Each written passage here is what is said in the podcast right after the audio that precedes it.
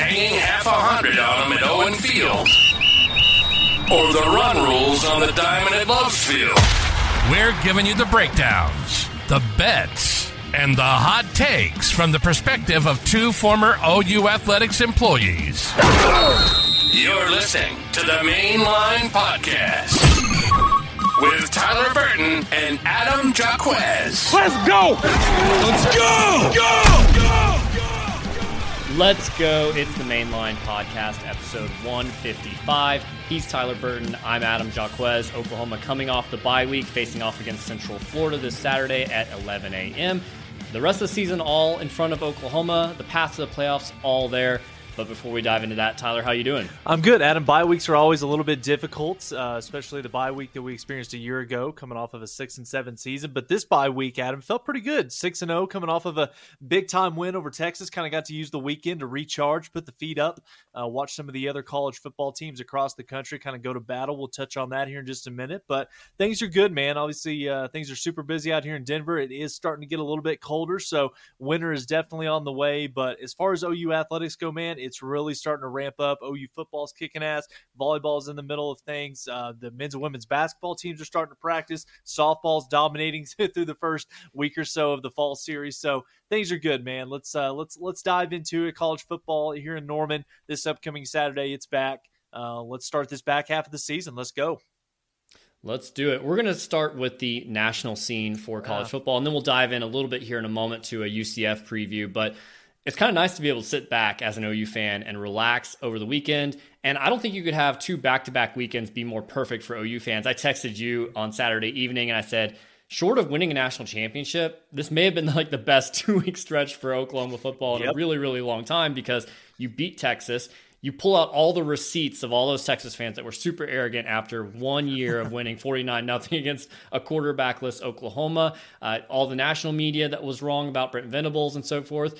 And then you couple that with week two of USC going on the road, losing big time to Notre Dame. Caleb Williams, Heisman hopes maybe falling apart on that night. We'll see. I think he'll I think he'll have a good rest of the year still. But um, really just the validation of, of OU as a program. Again, pulling out the receipts again on all the poor hapless uh, USC fans, the Colin Cowherds of the wor- world. So really couldn't have played out much better for Oklahoma in the bye week. Well, and I think that that's one of the best parts about social media, Adam, particularly Twitter. The the little bookmark uh, option that it does give you. Uh, ultimately, Oklahoma fans have been able to spend the better part of the last basically 12 to 15 months, uh, basically kind of been taking it in the shorts uh, from some of these national media guys, from some of the other members of the uh, you know other college football fan bases. And when you've got a team that is six and zero, oh coming off of a top five win over your arch rival in the University of Texas, going into a bye week where you can kind of just kind of sit back, watch what's going on around the landscape of college football. USC got their ass kicked in South Bend on Saturday. What a fantastic, uh, basically a fantastic bye week for Oklahoma. Did you get a chance to check out the Lincoln Riley post game press conference? We're oh, close. Yeah. I was We're, watching that live. One or two things go our way. We're talking about a little bit different game. You lost by 28 and you gave up six and you had six turnovers on Saturday night. I'm not sure you're just a little bit away. Kind of feels like the wheels are starting to come off a little bit uh, up there in Los Angeles, and they've got a. it doesn't get any easier this weekend. Utah's coming to town, and then ultimately they've still got Oregon and Washington on the schedule. Uh, we're we're really about to find out what Alex Grinch and Lincoln Riley, what this program out there in uh, in the Pac-12 is made of. Yeah, let's talk about that. Uh, you know, some good games in the Pac 12, uh, some good games in the ACC this past weekend. There's going to be more good games coming up this Saturday. And I think we'll start to get a clearer picture of what the Big Ten looks like. Uh, and then you've got Georgia sitting there in the SEC with really no big competition, really, at this point. Uh, although Brock Bowers has gone down, he's going to need ankle surgery, so he's going to be out for a few weeks. So maybe the Bulldogs are susceptible there. But let's take a bigger look there because that's five power conferences. There's only four playoff spots right now. Like, what conference in your mind is, is going to get left out at the end of the day here, Tyler? I mean, that's really hard to say. As, as you were going through your opening monologue, I kind of jotted down a few teams that are, you know, really high contenders still within each of the Power Five conferences. And I mean, you just started in the ACC. Florida State, North Carolina, two undefeated teams right now. It kind of feels like that's a collision course for uh, uh, an ACC championship game. In Charlotte, you flip things over to the Big, tw- uh, Big Ten. Big Ten, it kind of feels like the season officially starts this weekend. You've got the matchup in the horseshoe with uh, Penn State traveling to Columbus to take on Ohio State. The round robin between those two programs and Michigan, that's going to play itself out here over the next six weeks. And then, you know, Adam, once you kind of move into the SEC, as much as we talk about that being the most competitive league from top to bottom, there's really three teams that have kind of separated themselves from the pack in terms of who could be that representative from the SEC. It's Georgia coming out of the East. It's Alabama, who they've got the one conference loss. LSU's got just one conference loss. Both of those two teams control their own destiny. So, uh, again, it's kind of a free for all right now between those three conferences. OU Texas kind of feels like those are the only two programs that could have a shot at making the playoff. And then I don't I don't want I don't know I don't want to say cannibalize is the best word, but when you look at that Pac 12 conference, you look at some of the premier teams out there, you know, Oregon uh, coming off of a loss to Washington, USC's out there, Oregon State's playing really good football, UCLA is no slouch, Washington State, who I know that they kind of got handled a week ago uh, against Arizona, a team that's you know really starting to find their footing and play some really good football as we move into the middle part of October. It just kind of feels like the Pac-12, even though Washington and Oregon might be two of the best five or six teams in the country, there's so many good teams out there in that league that it kind of I, I would be very hard pressed to see any of those teams going through that conference unscathed on the back half of this season. So as it sits right now, I think I'm going to lean Pac 12 in this instance because I think that FSU or UNC, they're in. The winner of the SEC championship game, they're a shoe in.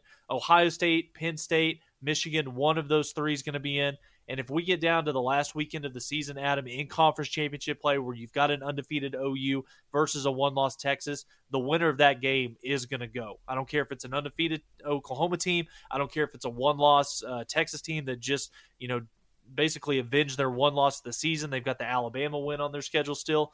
I, I think that the Pac 12 is the team right now. Unless one of those teams goes undefeated, which Washington's the only one right now, I think that's the conference that gets left out. Yeah, a lot of competition there in the Pac 12, and I don't think USC's done. Everyone's kind of predicting four losses for them this year, but they'll have a game where Caleb Williams will play out of his mind and he'll probably outscore whoever it is on the other side of the field. Maybe that's Washington, who they get to host at home here in a few weeks.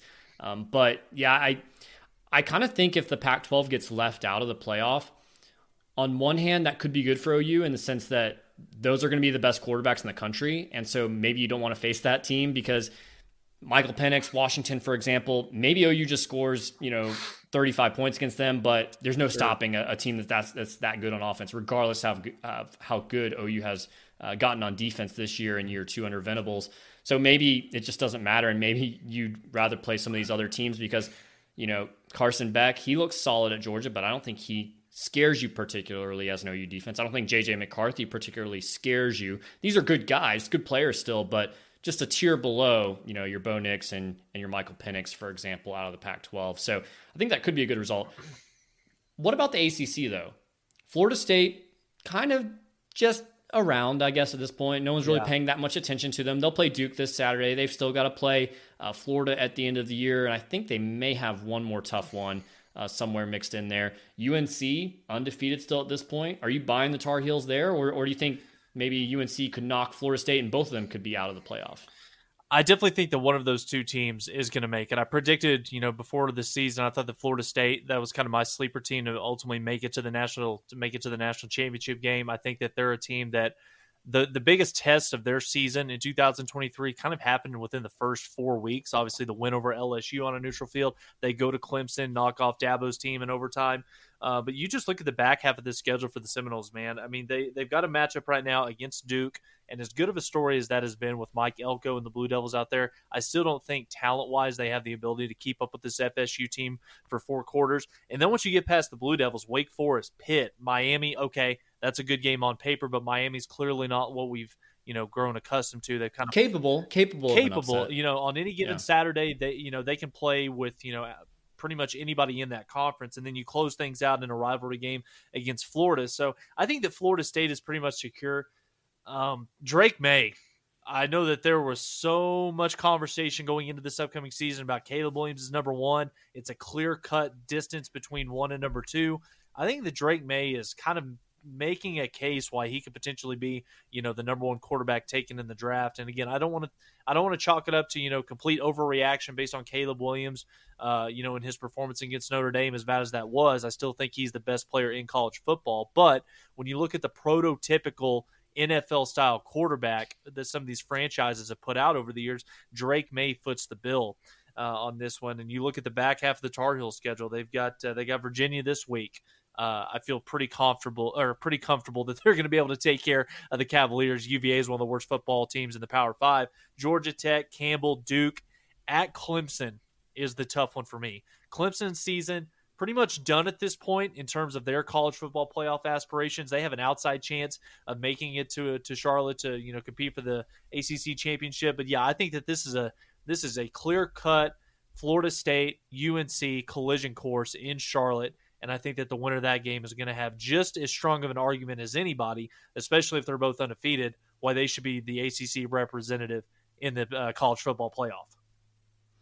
You mentioned the Big Ten schedule really kicking off this weekend as yes. Penn State travels to Columbus to take on the Buckeyes. Ohio State, honestly, one of the quietest undefeated teams out there. Yep. Kyle McCord, I guess he's been okay as the starter at quarterback there for for Ohio State, but probably not what – they're used to or what they're expecting out of a normal starter in a Ryan Day offense, especially uh, for an elite program like Ohio State. I think that's kind of the one that scares me. If I'm an OU fan, I look at the Big Ten and I go, okay, we've seen this kind of three headed monster in the Big Ten uh, East for several years now. They all go maybe one and one against each other, or maybe, maybe let's say Penn State loses to Ohio State and then Ohio State beats Michigan later on.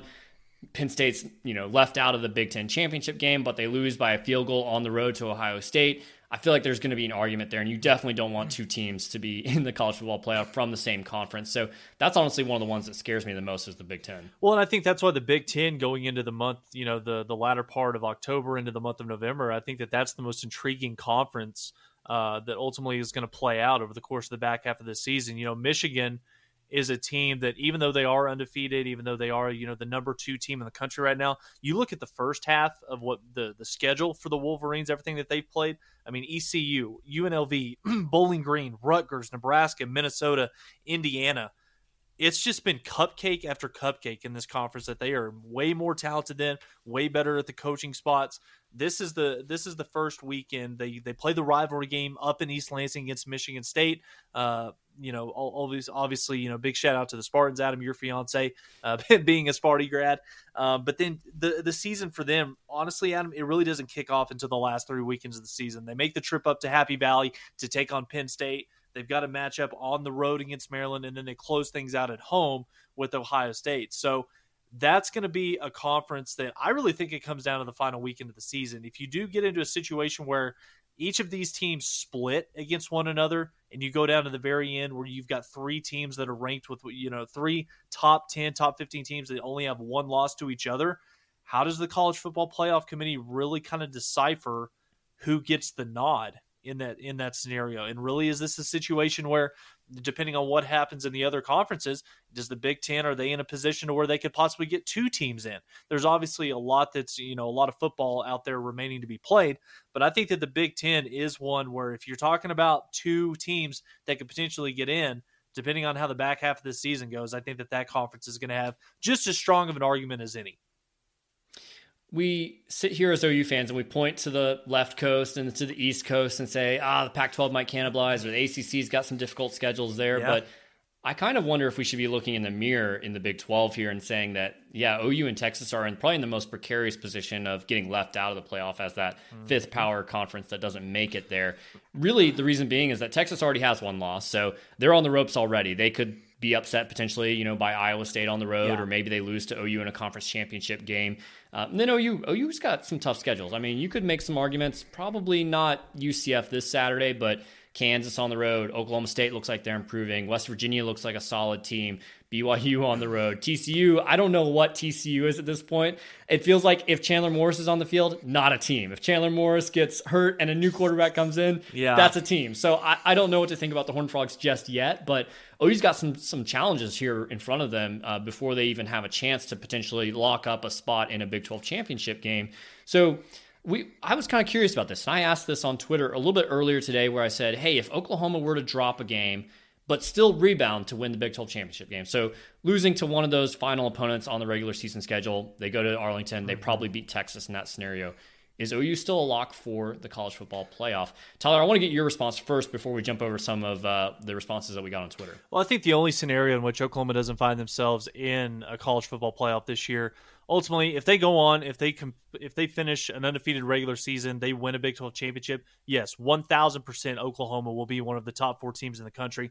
But even if you lose a game, and this is Adam, why I think that the the win over Texas was such a big deal, not just because you're beating Texas, not just because you're avenging a 40 9 nothing loss, but you now kind of have a mulligan in your pocket right now to where you look at the back half of this season, you've got you've got games on the road at BYU. All of a sudden that trip to Stillwater looks a little bit more daunting than it did a couple of weeks ago. That's going to be a big one against the Pokes and then you finish it out against TCU. West Virginia is another one coming to Norman. But getting that win over Texas, having that mulligan in your back pocket, to where if you lose one of those two games and you still find your way into the Big 12 championship and you beat Texas and you go an 11 and 1 or a 12 and 1, unless the other four Power Five conferences champion is undefeated. If Georgia runs the table, if Washington runs the table, Clint or uh, FSU or UNC they run the table. You mentioned the three-headed monster in the Big Ten. If those teams those teams go undefeated, then yes, Oklahoma as a one-loss conference champion, I think would be left out, which would be painful to see. But at this point, Adam, the rest of the way for Oklahoma, I mean, they control their own destiny at this point. You know, you've worked extremely hard over the last 12 months to get to this point. You've put in the time, you've put in the effort. You're 6 and 0 for the first time in I don't know how many years. And really, the sky's the limit for this football team. They control their own destiny. And, uh, we just got to refocus and get set for UCF this weekend.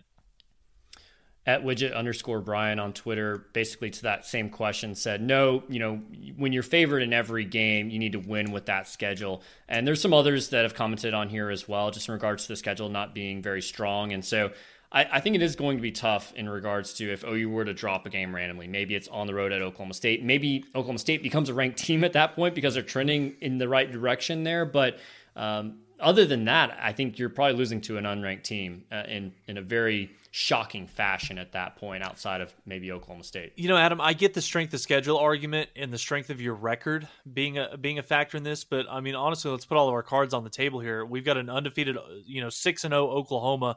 Who's got the best win, arguably in college football right now, in my opinion? You you beat a number three Texas team that's got the win over Alabama in Tuscaloosa. That is the best win in college football so far this season. Um, but you just look at some of the other undefeated teams right now, and you really kind of compare what Oklahoma's done against these guys. I mean, Michigan, yes, they are undefeated, but they've played arguably one of the weakest schedules in the Power Five. Uh, Oklahoma's got better wins uh, than UNC. They've got better wins um, than uh, I think Georgia at this point right now. And again, give Georgia credit where credit's due. Back to back defending national champions, they deserve to be where they're at. But let's just not sit back and say, okay, well, because the Big 12 collectively is down, Oklahoma is not, you know, the record is not as good as what this football team actually is. And I think that's a load of crap. The, the, the impressive performance that they've had, they're 6 and 0 for a reason. Not only have they won every single game, but they've also covered the spread in all six of their wins as well. So that clearly tells you that they're doing something right. Good teams win, great teams cover. So go ahead and miss me with the the strength of schedule uh, type of bullshit. The eye test is very important. You mentioned Georgia not mm-hmm. always looking like the number one team or even a playoff team throughout the entire season. Sure, uh, they've they've had their bumps along the way. They've had some really good performances, like a week or so ago against Kentucky, but overall, OU's passed the eye test. And a big piece of that is just covering the spread every week. Mm-hmm. The defense looking massively different. Not the one that's going to be, you know, top 10 in every single stat category, uh, really leading the way in the stop rate. I think that's kind of one that they're, they're number seven there, top 10. I believe they're still top 10 in scoring points per game uh, allowed, which is about 14 right now. So those are the two that I think OU can really puff their chest out and kind of say, hey, this is a changed defense. Like we may not give up the fewest yards, but points and where it matters, getting off the field in that stop rate yes. uh, specific category. Yes, that's how OU's defense is significantly better and still one of the tops in the nation there because. Sure. Fourth down, you know, goal line stand against Texas, exhibit A right there. So I think the perception and the eye test of OU is really changing. And it's it's it's flipped a lot. The Texas game really helped where people kind of looked up and went, Oh, like they may not have the most talent, and there might be not a name on the defensive line that people outside of the state of Oklahoma really know about yet. Mm-hmm. But man, that team plays like a vintage OU team, like a vintage Brent Venables defense. And so now the narrative can kind of change to, oh, okay, like this is a complete team. The defense has changed. I think the eye test is super important. But going through the back half of the schedule, what more would you want to see if you're a playoff committee member so that OU doesn't get left out in any type of scenario, just from the eye test perspective, because they're not really going to have ranked wins? Yeah, I mean, I think that you could make a realistic argument that Texas could potentially be their only uh, ranked win this year, which obviously, you know, you take care of business against them twice. You know, two wins, at one when they were number three in the country. Arguably, if they both run the table, Texas is going to be a top 10 team as well. So, two top 10 wins over your arch rival. Be hard pressed to see the Big 12 committee, committee or the college football playoff committee, you know, basically seeing that as a dark spot on, on Oklahoma's resume. Um, so, again, I think that basically by Oklahoma winning a week ago everything is out there in four of them in front of them, and it's really just up to them to you know keep the focus. Uh, you know, stay you know stay goal oriented on making it to Arlington, taking it a one game at a time approach. Go one and zero oh, uh, each week, as Brent Venables likes to talk about. And yeah, the sky's the limit for this team. Everything, every goal that Oklahoma has that they laid out before this season started is there for the taking for them. And now it's just on the it's just on them to go out there and execute. Someone that really is passing the eye test is Red and West. Oh man, uh, they are man. linked in our show notes if you're listening on podcast. But if you're watching on YouTube, you're seeing the gear. I guess if I can point the right way, up in the corners here, you see the wing hat. If I can point the right direction, yep. There it is. Fantastic. got it right there. The winged hat that uh, they hooked us up with. We've both got on the red and west polos here, uh, really helping us look fresh as we go to game day. Uh, looking fresh here on the YouTube for those of you watching as well. They've got some great polos.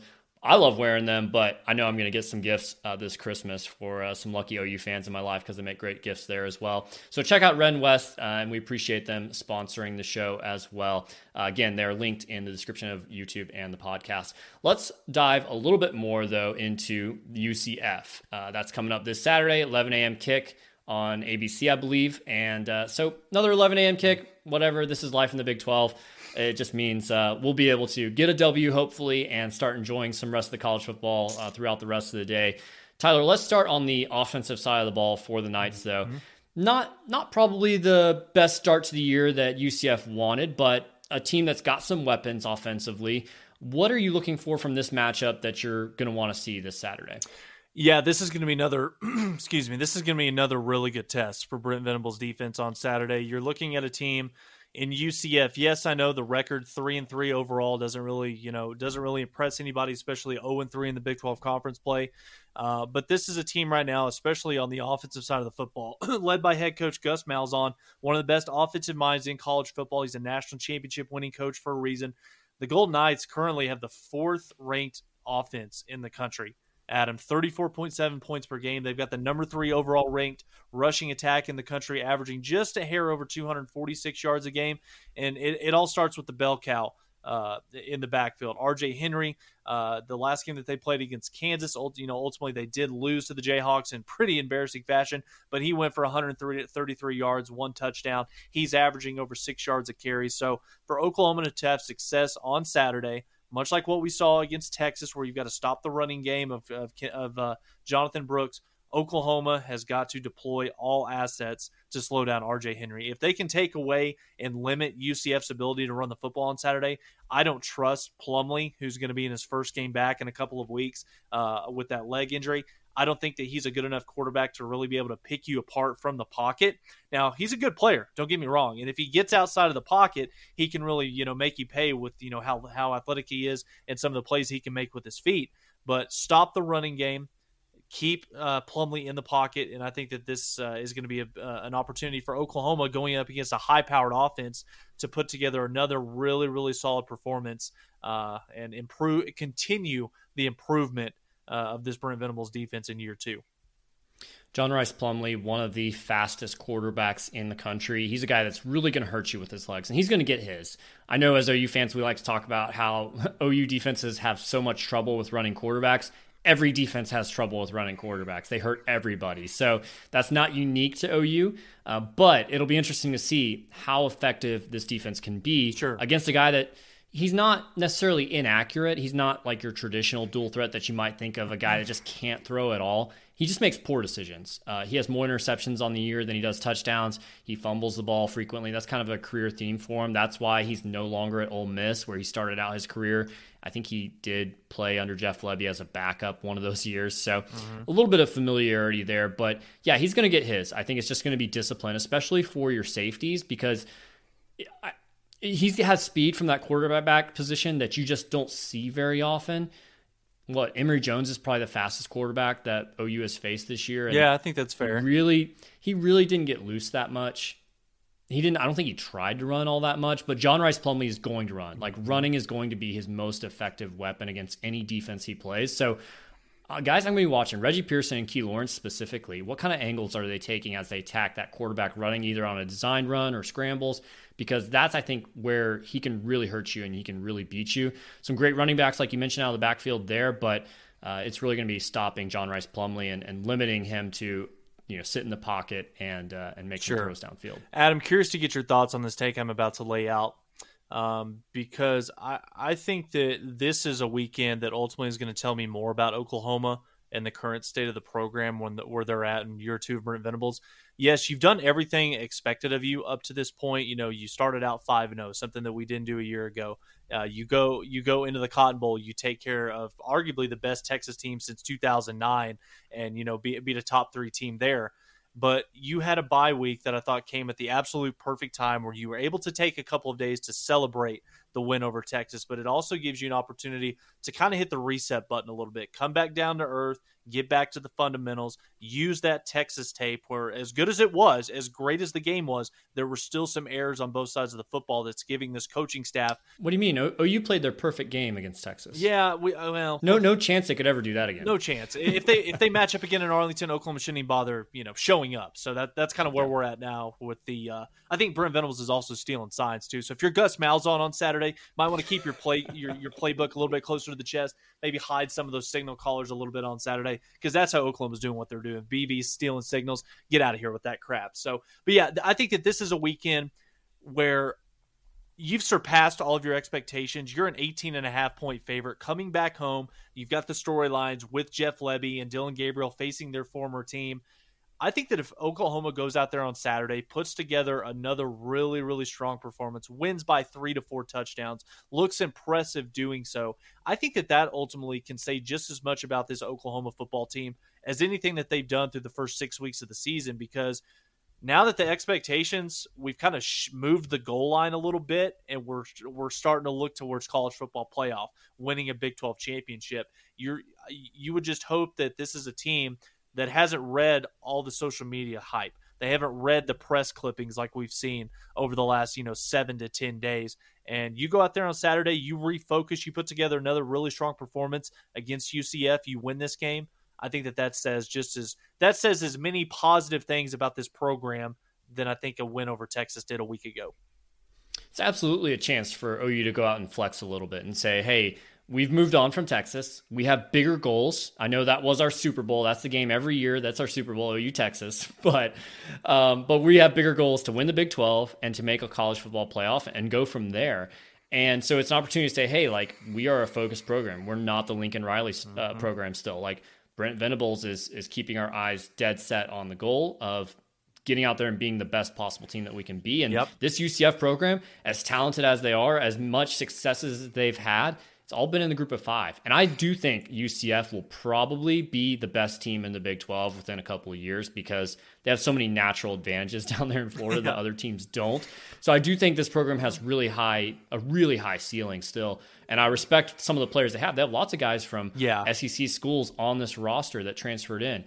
But at the same time, look what they've done on the field so far this year. Um, you know, 0 3 in the conference so far just not able to uh, to have success just yet. And a lot of these group of 5 mm-hmm. teams moving into the Big 12 have really hit that wall a lot. I think Houston got the first win against the legacy yeah. school uh, last Thursday night against West Virginia. I'm not sure how took a, that took a Hail Mary to yet. do it. Yeah. took a Hail Mary. So this is an opportunity for OU to go out and just dominate. Mm-hmm. And so we'll see. I mean, it's it's going to be tough. So. Yeah, and I think you make a really good point, Adam. I don't know if this is something that's been talked about enough. You know, there was a lot of expectations about what are we going to see from these four new programs entering into the Big 12, making the jump from the Group of Five to the Power Five conference. We thought the BYU was going to have the capability to do something.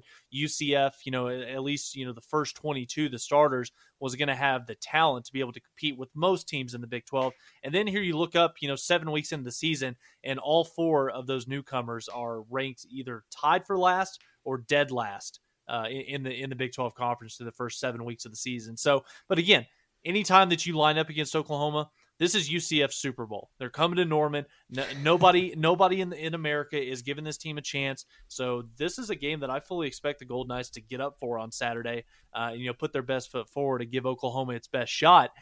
And Adam, I want to I want to switch things over uh, to when Oklahoma is on offense. Let's talk about this UCF defense because I want to get your thoughts on this there's uh, with all the storylines about Jeff Lebby and Dillon Gabriel, you know, now he's in the Heisman conversation. He's one of the best quarterbacks statistically in America. Now he's going up against his former team, his former program. Does the revenge factor come into play? Is Jeff Lebby going to call and scheme this thing up where it's going to give, you know, Dillon the ability to go out there and throw for 350 plus yards, you know, throw four touchdowns?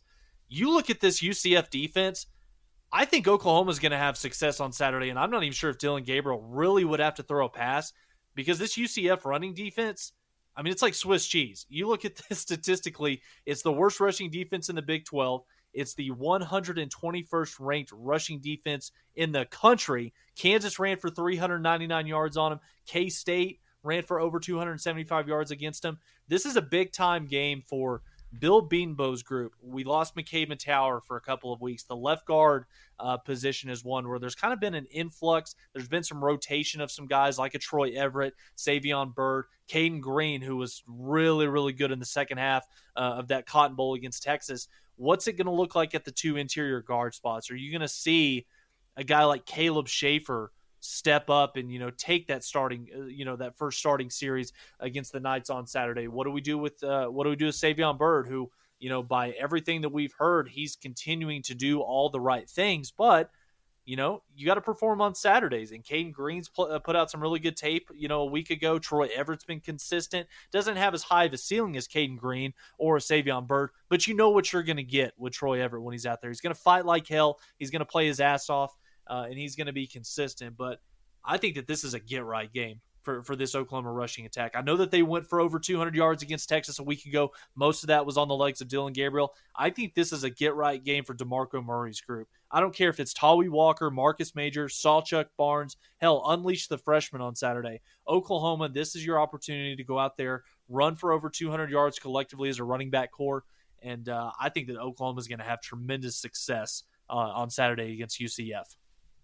Yeah, UCF has been beaten and bruised by some really good yes. running offenses in Kansas and Kansas State specifically. But really, if, if OU is going to run the ball this year, it's now or never. And I know there's been some shuffling along the offensive line with injuries, but OU's got to be able to go out and prove it. And so I'm looking for, hey, how far down the field is it going to be before first contact? Because I think OU could rip off some big runs. Remember these three numbers, Tyler 30, 19, and 7. That's the longest runs of the year for your top three running backs for Tawee Walker, Marcus Major, and Gavin Sawchuk, respectively.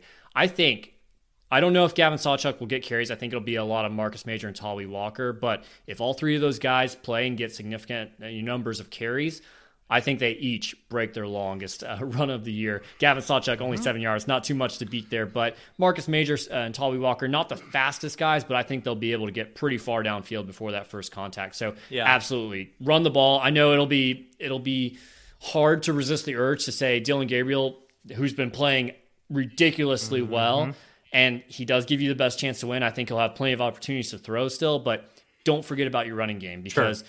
this is the game to go get right to get it working because it's going to be much tougher when you go to Kansas, when you go to Oklahoma State, and so forth. So, um, get right game. Got to got to find a way on the ground. I'm also curious to see what the Oklahoma wide receiving corps does this week. Obviously, with the loss of Andrel Anthony for the year, that you know that's statistically that was OU's number one guy, and I know that they've got a lot of depth in that room.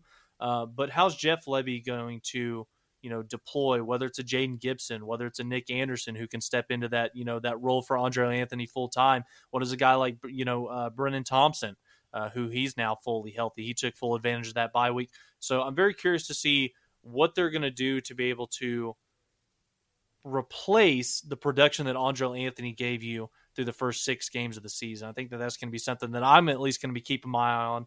I don't think that UCF is really a team that can really test you. Uh, you know, with their, with their secondary, but with some of the opponents that Oklahoma's got, you know, on the back end of this schedule, uh, you know, obviously Oklahoma State's defense, West Virginia's defense, BYU is pretty salty, especially up there in Provo. Uh, I'm going to be watching, uh, you know, Emmett Jones's group on Saturday and see what the production looks like uh, from the wide receivers in Crimson. Last I saw, spread was still, I think, 18, 18 points in favor of the Sooners. 18 and a half. What's your score prediction for Saturday, Tyler? I've kind of gone back and forth with this one. Again, it, it depends on what OU team shows up on Saturday. If we get the Oklahoma team that we saw against Texas, Oklahoma will run away with this by four to five touchdowns. They'll run and hide. But if you get a type of performance like we saw against Cincinnati or you saw against SMU, where yes, they played pretty well over the course of four quarters, but it wasn't very good complementary football. It kind of feels like there was just a little bit something missing on one side of the football throughout the game.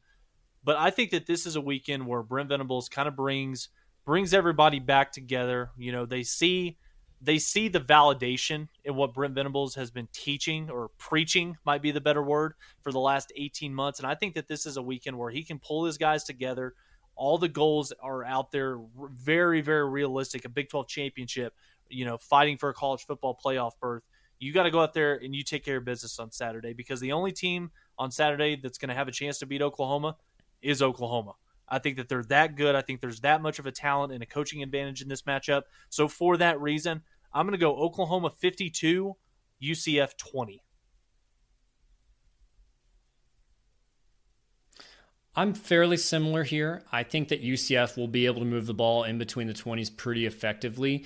But as we've seen in the past with this OU defense, they really buckle down in the red zone, especially mm-hmm. when you've got a quarterback that his most dynamic aspect about him is his legs. You can start bringing more guys into the box, into the red zone, and start forcing him to make really difficult throws there. And I think that's where this UCF offense stalls out. So I still think they'll have a lot of success there. I don't think that they'll punt that much, actually. I think they will either get, you know, a field goal or have a, a, turnover of some kind, as this defense has really proven they're able to get their their hands on uh, some passes that are thrown out there. So I think they'll have uh, the ability to score 23 points, and then I think. OU may have some kind of sleepy moments on offense. I, am a little bit more concerned about them not playing up to their potential in this game, but I think OU can still cover. I've got 45 to 23 for the Sooners against UCF on Saturday.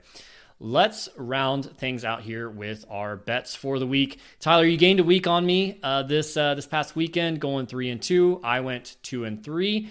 I still hold about a one and a half game lead on best bets, still over 500, just barely. So I will lead us off with my first bet of the week. I'm going the uh, Golden Hurricane. They're hosting Rice at home. They're a three and a half point favorite. Rice, a team that's kind of been up and down, but has really been pummeled lately. So I'm trusting Kevin Wilson here to uh, get me a W here and uh, beat food. okay, I like it. All right, this is the, this is the week I bounce back and take the lead uh, in this in this duel, Adam. So pick number one for me. I'm staying in the Big 12 Conference. Uh, Texas Longhorns traveling down to H Town to take on Dana Holgorsen's Cougars. Texas is a huge favorite in this one. I'm going to take the first half line on this one. Texas minus 13 and a half. I think that this is a team – that's going to come out pissed off. They think they see that Houston's kind of a, you know they're a, they're a wounded animal backed into a corner. I think the Texas is going to kind of use uh, Houston um, as kind of the team that they're going to take their anger out on. Everything that they've gone through, everything that they've heard uh, over the last you know nine to ten days. I think that this is an opportunity for Sarkisian to kind of get get the ship back on course. And I think the Texas blows Houston out, and they're going to get off to a fast start. So give me the horns minus 13 and a half first half. I'm excited to watch that one because I do agree. Like the uh, the anger of Texas is about to be taken out on Houston, but at the same time, Houston desperately wants to beat Texas. Like that is oh, their yeah. biggest game of yeah. the year, and like a lot of those guys wanted to be recruited by Texas. So that one's gonna be interesting. My number two, I'm going Army at LSU. The total here is 57 and a half. I'm going to take the under here because one of two things is going to happen. Either LSU is going to be able to stop that Army offense and keep them very limited to what they can score, or they won't, and it'll be really long, drawn out drives for uh, the Black Knights there. So I think 57 and a half is a pretty good one, despite the Tigers having a very lethal offense. Yeah, I like that one as well. Pick number two for me, going out to the Big Ten Conference uh, rivalry game up there in the state of Michigan. Uh, Wolverines traveling on the road to take on the Spartans. Michigan currently a 24 and a half point favorite. I think that this says more about how bad of a position Michigan State's in right now, but it also goes in combined with the fact that Michigan is playing just absolutely lights out right now. Uh, this is not a look ahead game by any stretch of the imagination. Michigan does have a bye next week. So I think Harbaugh has these guys focused going into a rivalry game, going into hostile uh, territory. I think Michigan covers the 24 and a half number. I wanted to pick that one, but I still couldn't go against my dad and the in-laws. In fact, I texted my dad this Saturday, and he's given up on on the Spartans this year, so things not going well there. My number three, I thought about actually taking the under on this game as well, but I'm going to go a little bit differently. I'm I'm picking USC. Fight on the Trojans in the first half to cover three and a half against Utah. It doesn't sound like Cam Rising is close to getting back. He's really struggled to to recover from that really bad ACL injury that he had in the Rose Bowl last year. Yeah. So Utah, not really a very good offensive team got a good defense, but I think the Trojans will get out there and be able to score quite a bit. And I really think Utah's offensive success will probably come in the second half as they start to wear down on this USC defense. Kind of ironically, the defense for the Trojans was pretty decent against Notre Dame. Mm-hmm. They just got put in really bad positions by by Caleb Williams. So not the way that we thought they were going to lose, but I, I, think the defense actually plays pretty well against this limited Utah offense. So give me the Trojans to cover in the first half. Yeah, that's a game that I I desperately wanted to get in on, but I'm also staying far away from it because you don't know how USC is going to react coming off of the you know the first loss of the season. So pick number three for me, going out to the SEC, Tennessee traveling to Tuscaloosa to take on a pissed off Alabama team that has not forgot what Josh Heupel and Hendon Hooker did to them at Neyland Stadium a year ago. I'm going to stay away from the spread in this matchup though because I think that this is this is going to be a defensive battle on, on Saturday. Tennessee, who if you watch that game against Texas A&M, very very limited in the passing game. I know there was a lot of hype about Joe Milton coming into the season, but I do not trust him at all to make some of those pivotal third down throws uh, to convert and keep some of those drives alive. But I do like Tennessee's front seven and their ability to keep Alabama in check over the course of four quarters. So I, I think that this is going to definitely be an Alabama win, but I'm going to take the under 49 and a half here uh, for, for the uh, Crimson Tide. For my number four, I'm going back to the well, the one that keeps on winning for me. Anybody who's playing against Nevada, they're going on the road to play San Diego State. Now, San Diego State, not what you think about over you know the last ten years or so. Not the best team uh, necessarily, but I just think Nevada's so bad. So I'm going to take actually the first half line in this one as well. Give me the Aztecs to cover six and a half. I like it. Pick number four for me. This is one that I probably shouldn't be betting, but it just looks too good to not to not take it. South Carolina traveling up to Columbia to take on the Missouri Tigers. Missouri, Missouri currently favored by six and a half. Missouri's coming off of a big time win in Lexington over Kentucky, a game that they absolutely dominated from start to finish. South Carolina had their heart pulled out uh, on on Saturday. They had a win uh, against Florida until ultimately Graham Mertz went nuclear and brought the Gators back. So I like this position for Missouri. Uh, give me the Tigers minus six and a half. I think if Georgia was playing at Mizzou later this year, we'd be talking a lot about that potential upset. Mm-hmm. But Tigers having a great year. My last one, my number five, a little bit of a YOLO pick here, but I just can't stop betting uh, on the Iowa game. So I'm going to take the under. It's really low. It's 32 and a half, but we've got the worst offense in the country in Iowa, dead last in all FBS, leads the nation in three and outs. Their backup quarterback, Deacon Hill, just not good, not good at whatsoever. I think it was two weeks ago. They had a game where they didn't complete a single pass to a wide receiver. That's pathetic. Minnesota joins them as as a bottom 100 offense. So Ooh. just give me the under here, 32 and a half. I, I can't disagree with that. It, just seeing the 32 and a half number, I mean, that's just shocking in, in, this day and age in college football that that's where we're at with those two programs in Minnesota and Iowa. I'll, I'll go ahead and round it out here, Adam. I'm going to call an audible on this one. I had FIU against Sam Houston State with the uh, Sam Houston State being a five and a half point favorite, but talked myself into betting on the boys in Crimson and Cream. Oklahoma, an 18 and a half point favorite.